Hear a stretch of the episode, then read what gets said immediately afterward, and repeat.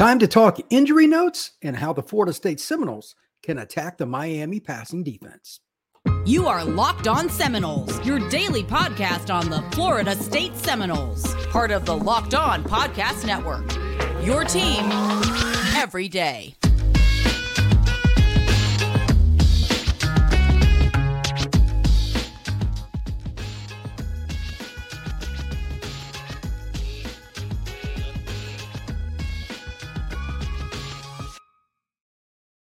Welcome back into another episode of Locked On Seminoles. I am your host, Brian Smith, and today's show is going to be fun because it is rivalry week. You can find this podcast wherever you get your pods for free and on YouTube, part of the awesome Locked On Network, your team every single day. And this show is brought to you by LinkedIn Jobs. LinkedIn Jobs, these these days, every new potential hire can feel like a high stakes wager for your small business. That's why LinkedIn Jobs helps you find the right people for your team faster and for free. Post your job for free at linkedin.com slash locked on college. Terms and conditions do apply. So the injury situation with Florida State, obviously they had a bunch of guys out last week against Pittsburgh. They survived, win 24 to 7. Miami's got some guys that are banged up. We're going to talk about that but how it translates to the next game, as always, I'm just going to state this from the top. I am not your injury source for who will play. I'm just going to talk about who's been banged up and how they could impact the game this next week. Again, I am not the end all be all for who's going to play. I know everybody's looking for an edge when they go out and try to bet and all that. Don't believe any injury report when it comes to gambling, ever. That's just the nature of it because coaches lie, lie, lie. And guess what? They lie some more. They're not going to give you anything. But this is what I'm going to give you facts about how they can impact the game on both sides because a lot of the guys that are banged up would be going up against each other in the passing attack. For Florida State and Miami, it's the receiving corps for the Noles, It's a secondary for a very key player for Miami. And there's so many d- different subplots to it. So let's get into it. Obviously, Keon did not play. Johnny did not play. Two guys barely played an impact of the game, and Darion Williamson and Kentron and Destyn Hill, uh, King Williams, and Deuce Spann didn't participate for Florida State. That is about as banged up and or not making a big impact as a wide receiver corps can. Thank goodness for Ja'Khi Douglas. The running back's doing a good job, not only at pass protection, but catching the football and then 12 catches and 144 yards and a score from the three combined tight ends for the Noles tremendous job. And Jordan Travis obviously goes for 360 against Pitt. Can you do that kind of stuff against Miami, though? That's what this is. The injury news here is very simple. Without Keon, without Johnny, or even just one of them, if both are out, it's it's difficult. Miami is 10th in the nation in rushing the passer based on 30 sacks. That's 10th. They can flat out get after it with four, and they bring a lot of exotics. Their defense is very complex. It is a very good defensive coordinator in Lance Guidry. He was at Marshall last year, took a team, a, a bunch of guys that nobody really knew who they were, and had a top 10 defense. He's very good. So if they know, like when they go out there and Keon is, and Johnny's not there, I'm, I'm just speculating here, that would be a problem. But even if one of them plays, completely changes the dynamics of the game because Miami's biggest Achilles heel on defense is just in coverage. They tackle pretty well and they have a really good defense when it comes to stopping the run and getting after the pass. In the box, they're tremendous. Outside the numbers, they have problems. And that's where we start with this. The biggest concern for Miami is Daryl Porter Jr. In the middle of the game against North Carolina State, he got what I like to call it's an old school term leg whip. Trying to make a tackle, he's coming across at an angle. The guy sees him out of the corner of his eye, puts on the brakes, and cuts left they just they just smashed legs. Just awkward as all get out when you're running hard and like your shin hits anything, it's not going to feel good. He had to be carried off the field. He's a starting corner for the Miami Hurricanes. Again, they're not the greatest in pass defense anyway. They're giving up 222.2 yards a game, even with that pass rush. That's not a good sign. When they play talented quarterbacks, they struggle you pull a corner out, that can be night night. I have no idea what he's going to be in in terms of a protocol. Uh, as much as Norvell really doesn't talk a ton about injuries, he gives a little bit. Mario Cristobal is like Fort Knox. He hates the word injury news, injury update. The word, even when you get to INJ, he, he's not happy. He is extremely old school. You're not going to get any news about what's going to happen. I already spoke to somebody in the Miami media today about it, and he's like, oh, yeah, forget it. It's not going to happen. So, with that being stated, I'm going to give two different presentations on this on how I would attack if I was Norvell and kind of looking at it. Because even if Keon and or Johnny doesn't play, there's still some opportunities. Because when a guy gets carried off the field, I mean, they physically carried him off. Neither one of his feet touched the field all the way across to the Miami sideline. Probably not good. I'm going to look at it like Daryl's not going to play. That's just my perspective. And again, I have no insights thereafter. But uh, that didn't look like a guy that, you know, lower leg injury for a corner is just devastating. So even if it's a, a serious bone bruise, he's probably not going to play against the Florida State Seminoles. The other part with this, who the heck's going to replace him? Miami coming into the season, a lot of people thought that was going to be a strength for them because they had Davonte Brown transfer in from UCF. He's a pretty good man corner. And they also had Jadis Richard transfer in from Vanderbilt, another long kid, both of them 6'1, 6'2. Neither one of us had much of an impact. Richard barely played. Davonte's had some busts, but again, it's a complex defense for Miami. They run a lot of exotics, a lot of different things. I think they've dumbed it down some because they have a lot more talent at Miami, obviously, than they do at Marshall. But you'll see a different defense for them next year after they go through an additional spring practice. That ain't going to help them this week against Noles. They're going to have to try to do some different things, especially if Daryl does not play. And that's where the fun begins for Florida State verticals, double routes, and just over routes. If they want to play man coverage with a backup who's had some struggling problems, then I would assume Davonte would be the guy that would start for them. Again, he started for three years at UCF before transferring to Miami. I think that's going to be some problems. That's one. Two, they're also going to have to do something against the screen game. This is something I, I, I wrote down. And I know people get tired of seeing them and they can be boring. And sometimes they get stuffed and you get losses. I would not be surprised, at least from the initial play call, we'll never know the exact total. If Norvell and his staff called over 10 passes that are just screens to the receivers in this game, and you're like, oh God, those are, bo-.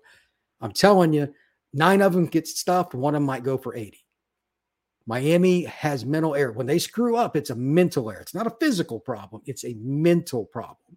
There'll be somebody out of position or somebody will miss a tackle and that's the home run capability. Like Douglas last week against Pitt, it's the same kind of deal. They're very aggressive at Pittsburgh, and they struggled against Ja'Khi. And he went for 115 yards. He's a good player. He finally got his shot too. Those kinds of things can happen. Now you give like if Keon's playing, I guarantee you it'll be close to 10 that they're going to call and they can RPO it and do different things with it. Again, you're never going to know the total, but there's going to be a bunch of that. And do not discount the running backs. Here's the other part with this don't be surprised if Florida State puts Rodney Hill or puts Toafili, whoever in the slot, and or uses two running backs at the same time. One's in the slot, doing different things, because that'll force Miami's linebackers, and they're not great in coverage. They're mediocre, in my opinion. You can beat them. The passing game, I know we're talking about corner problems with, with Daryl, but they may have to do some different things to help out and try to do something a little more conservative and play zone the running back screen game could be impacted with that because it's easier to screen against zone than it is against man. If Miami's playing soft, worried about over the top plays, because obviously the Florida State offense has killed it with 20 plus yard plays all year. They could get nickel and dimed down the field, and then you still have to tackle a really good football player in space. That's not easy. In the second part of this, we're going to talk about it here in just a minute on the other side let's talk a little bit more formationally and how they can get Miami in some difficult situations. This is just the tip of the iceberg. So you want to keep it locked here to locked on Seminoles. It's going to be a little bit of fun because Miami doesn't have the personnel, in my opinion, on the back end to handle a couple of the specific things that I want to talk about. And quite frankly, that's not going to bode well for them if they can't come up with the adjustments. We'll talk about that here in just a minute. First off, Athletic Brewing Company. Athletic Brewing Company is your game changer of the week. And this week, we're going to talk about the game changer being the Florida State offensive line. Bless Harris and the offensive line is being a part of the whole Athletic Brewing Company, and, and they've been a big part of what they've been doing and sponsoring. Now they have a chance to go against a tremendously talented pass rushing group against Miami. So I'm just going to project it. They're going to have a good week against Miami. They're going to do a lot of screens. They're going to do a lot of things to get out space to help the Florida State offense get going. So they are going to be my projected game changer of the week. Speaking of, Athletic Brewing Company has a lot of great tasting brews, whether you're looking for an IPA, a golden, a sour. They have over 50 styles of craft beers, non alcoholic beers, you name it, you can find something with Athletic Brewing Company. So check them out. You can go online or you can find them at your local liquor store and check that out either way. So you can find Athletic Brewing's non alcoholic brews at a store near you. Buy online at athleticbrewing.com. First time customers can use Locked On to get 15% off your first order. That's code L O C K E D O N at checkout for 15% off at athleticbrewing.com. Near beer exclusions and conditions apply. Athletic Brewing Company, a fit for all times. All right. Now, when you talk about formations against teams that have an injury, what spot is the most isolated on a football field? Obviously, it's corner. There's nowhere to hide. There's nowhere to hide. That's why when I talk to college coaches every spring, they always ask me, like, hey, where's a corner or pass rush? It's the same questions over and over. Get to the quarterback and prevent the quarterback from pass. That's nonstop, but especially corner. So if Porter is out, and again, they have struggled, talking about the Hurricanes pass defense, how do you get them in trouble? Three by one. It's the formation that causes the biggest problem that you see in college football.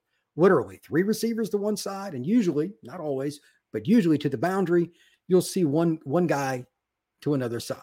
If you get a matchup with that one player over there that you don't like, especially if it's Johnny or Keon, that's a problem for Miami. Now, do note, you never know when a guy's just going to have a good day, or Miami's secondary does have two safeties are going to play in the NFL. They're both very good. How do they use those guys, though? We're going to talk about that here in about 10 minutes, but put that in the back of your mind because that's another isolation situation that Florida State's coaching staff, although they've done a tremendous job this year, will be challenged because they don't want those guys to make big impact plays before they head off to the NFL after this year. So which guy will it be for Miami that'll start? If Daryl Porter Jr. is out like I expect, I don't know. They might rotate, they might do different things. I'm not going to guess. But when a starter's out, a starter's still out.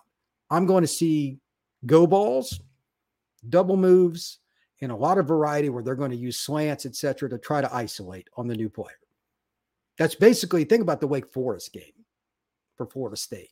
They attacked, even when Wake Forest had five in the box, which mathematically, that's not what you normally do. But they found mismatches just based on size and speed, and they ate them alive.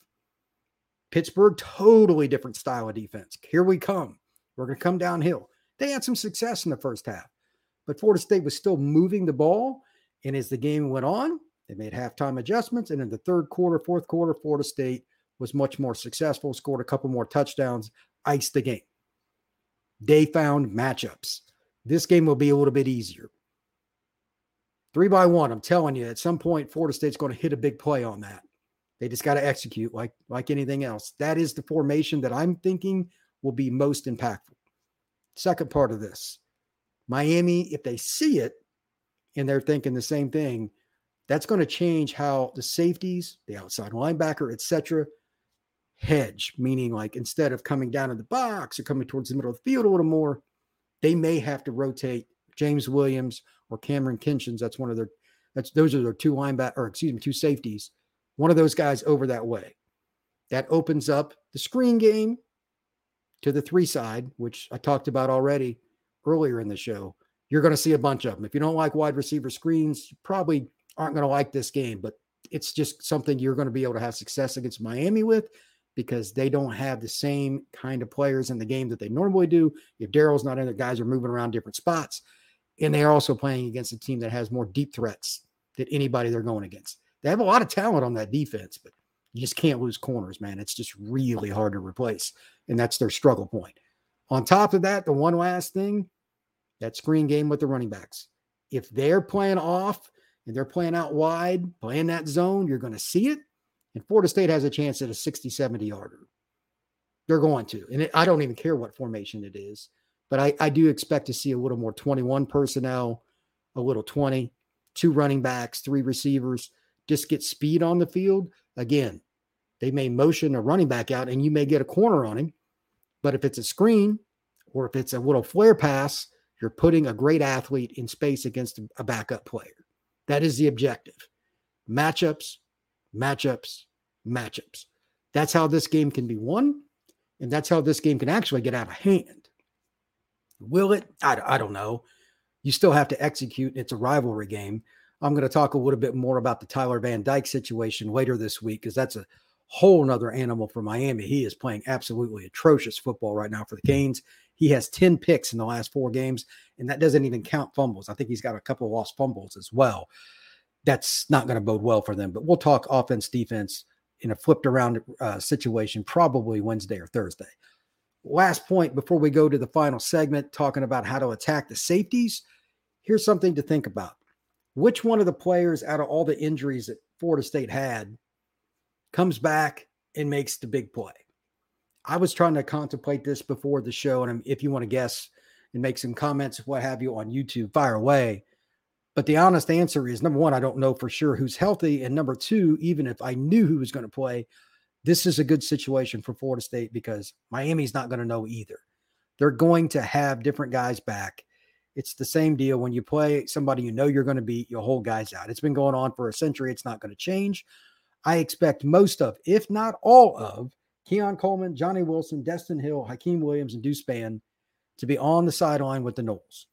I have no idea which, but you're going to see one of those guys besides Johnny and or Keon make a play. It's happened every game this year. It's happened every game. Florida State has just got a very deep wide receiver corps. It's a great problem to have. And as they say, let the chips fall where they may. I'm not really sure that it really matters. And I highly doubt Florida State fans care as long as the wide receiver crosses the goal line. And we haven't even talked about the tight ends. Again, they had 144 yards against Pittsburgh. That's a lot. Uh, real quick on that, just to note that the one thing their their linebackers play well downhill, like really, really well in blitz. Francisco Mauigoa might be the best blitzing linebacker in the country.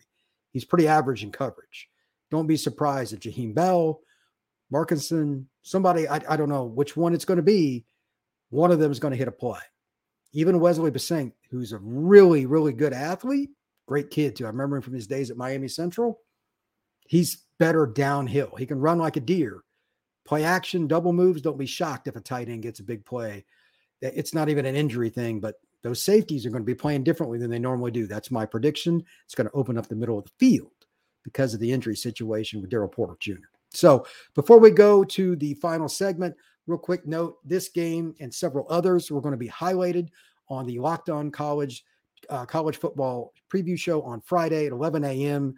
Uh, Florida State, Miami's obviously a preview that's going to be discussed, but there are a lot of other big games SEC, ACC, Big Ten, Penn State, Michigan, etc. All these games coming up over the next few weeks. Every week at 11 a.m., you can check it out. Make sure you do. If you cannot check it out at 11 a.m., it's downloaded on all the YouTube channels, including Locked On Seminoles. With that being said, today's show is also brought to you by LinkedIn Jobs. These days, every new potential hire can feel like a high stakes wager for your small business. You want to be 100% certain that you have access to the best qualified candidates available. That's why you have to check out LinkedIn Jobs. LinkedIn Jobs helps you find the right people for your team faster and for free. Here's a scenario a friend of mine has a small business. He needs help coming up with a holiday season. If you get in on it early, you've got a better chance at success. Hiring is no different than anything else. Make sure you check out the LinkedIn Jobs app. It's easy to navigate, easy to find people, and you can use screening questions that fit what you want for your business specifically. LinkedIn Jobs will help you do that. It's an app that I've been using for a very long time, and you should as well. LinkedIn Jobs helps you find the qualified candidates you want to talk to faster. Post your job for free at linkedin.com slash locked on college. That's linkedin.com slash locked on college to post your job for free. Terms and conditions apply. All right. Final part of the show, I'm going to talk a little bit more formationally, and we're going to talk a little bit about attacking James Williams and Kamren Kinchens, but not directly. Don't be foolish. When I say attack, that word is got about 100 subpoints. So don't go out there running and saying, oh, they should attack. These guys are going to NFL. That's not what I'm saying. You got to make them move in different ways that they're not used to, meaning cover areas that they're not used to, see formations that they're not used to. These guys watch film, they are into it. Their objective is to get the NFL and they're going, but you still got to be able to take advantage of what they're doing in other ways. If you're not going to throw at James Williams, and I don't know why you would, that doesn't mean you can't move him.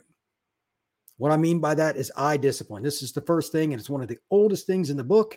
Most quarterbacks absolutely suck at doing this, and it's so simple. Look at him and then move, because if you want to go in that area, move him with your eyes. Quarterbacks still fail at it to this day in the NFL. Jordan Travis didn't used to be great at it. He has gotten much better. This is a game he better be good, or the ball will go the other direction. These two are ball hawks in the back end. They can run and they can make plays. James Williams, 6'5, 220. He is as freakish as it gets. Must use your eyes. Two, the second part with that, they've got to use the football in a different variety of ways, formationally, etc., which Norvell and those guys do a tremendous job of. But I also think they're going to have to come up with something to make them go wider. I wouldn't be surprised if some of the splits for the Seminoles will be wider, almost like what Texas Tech used to run, what Tennessee runs now. I mean, guys almost on the sideline. They want to open up the middle of that field because even if they're not really throwing at Cam or James, that isolates the middle of the field with linebackers. Again, what did I say just a little bit ago? The one thing that Miami's linebackers do really well is go downhill. Okay. What do they not do great? Cover. Almost all linebackers, it's the same deal. That's why they play linebacker. Florida State's tight ends have a chance to have a monster game against Miami. Formationally, they can make it happen, and they've got the athletes to do it.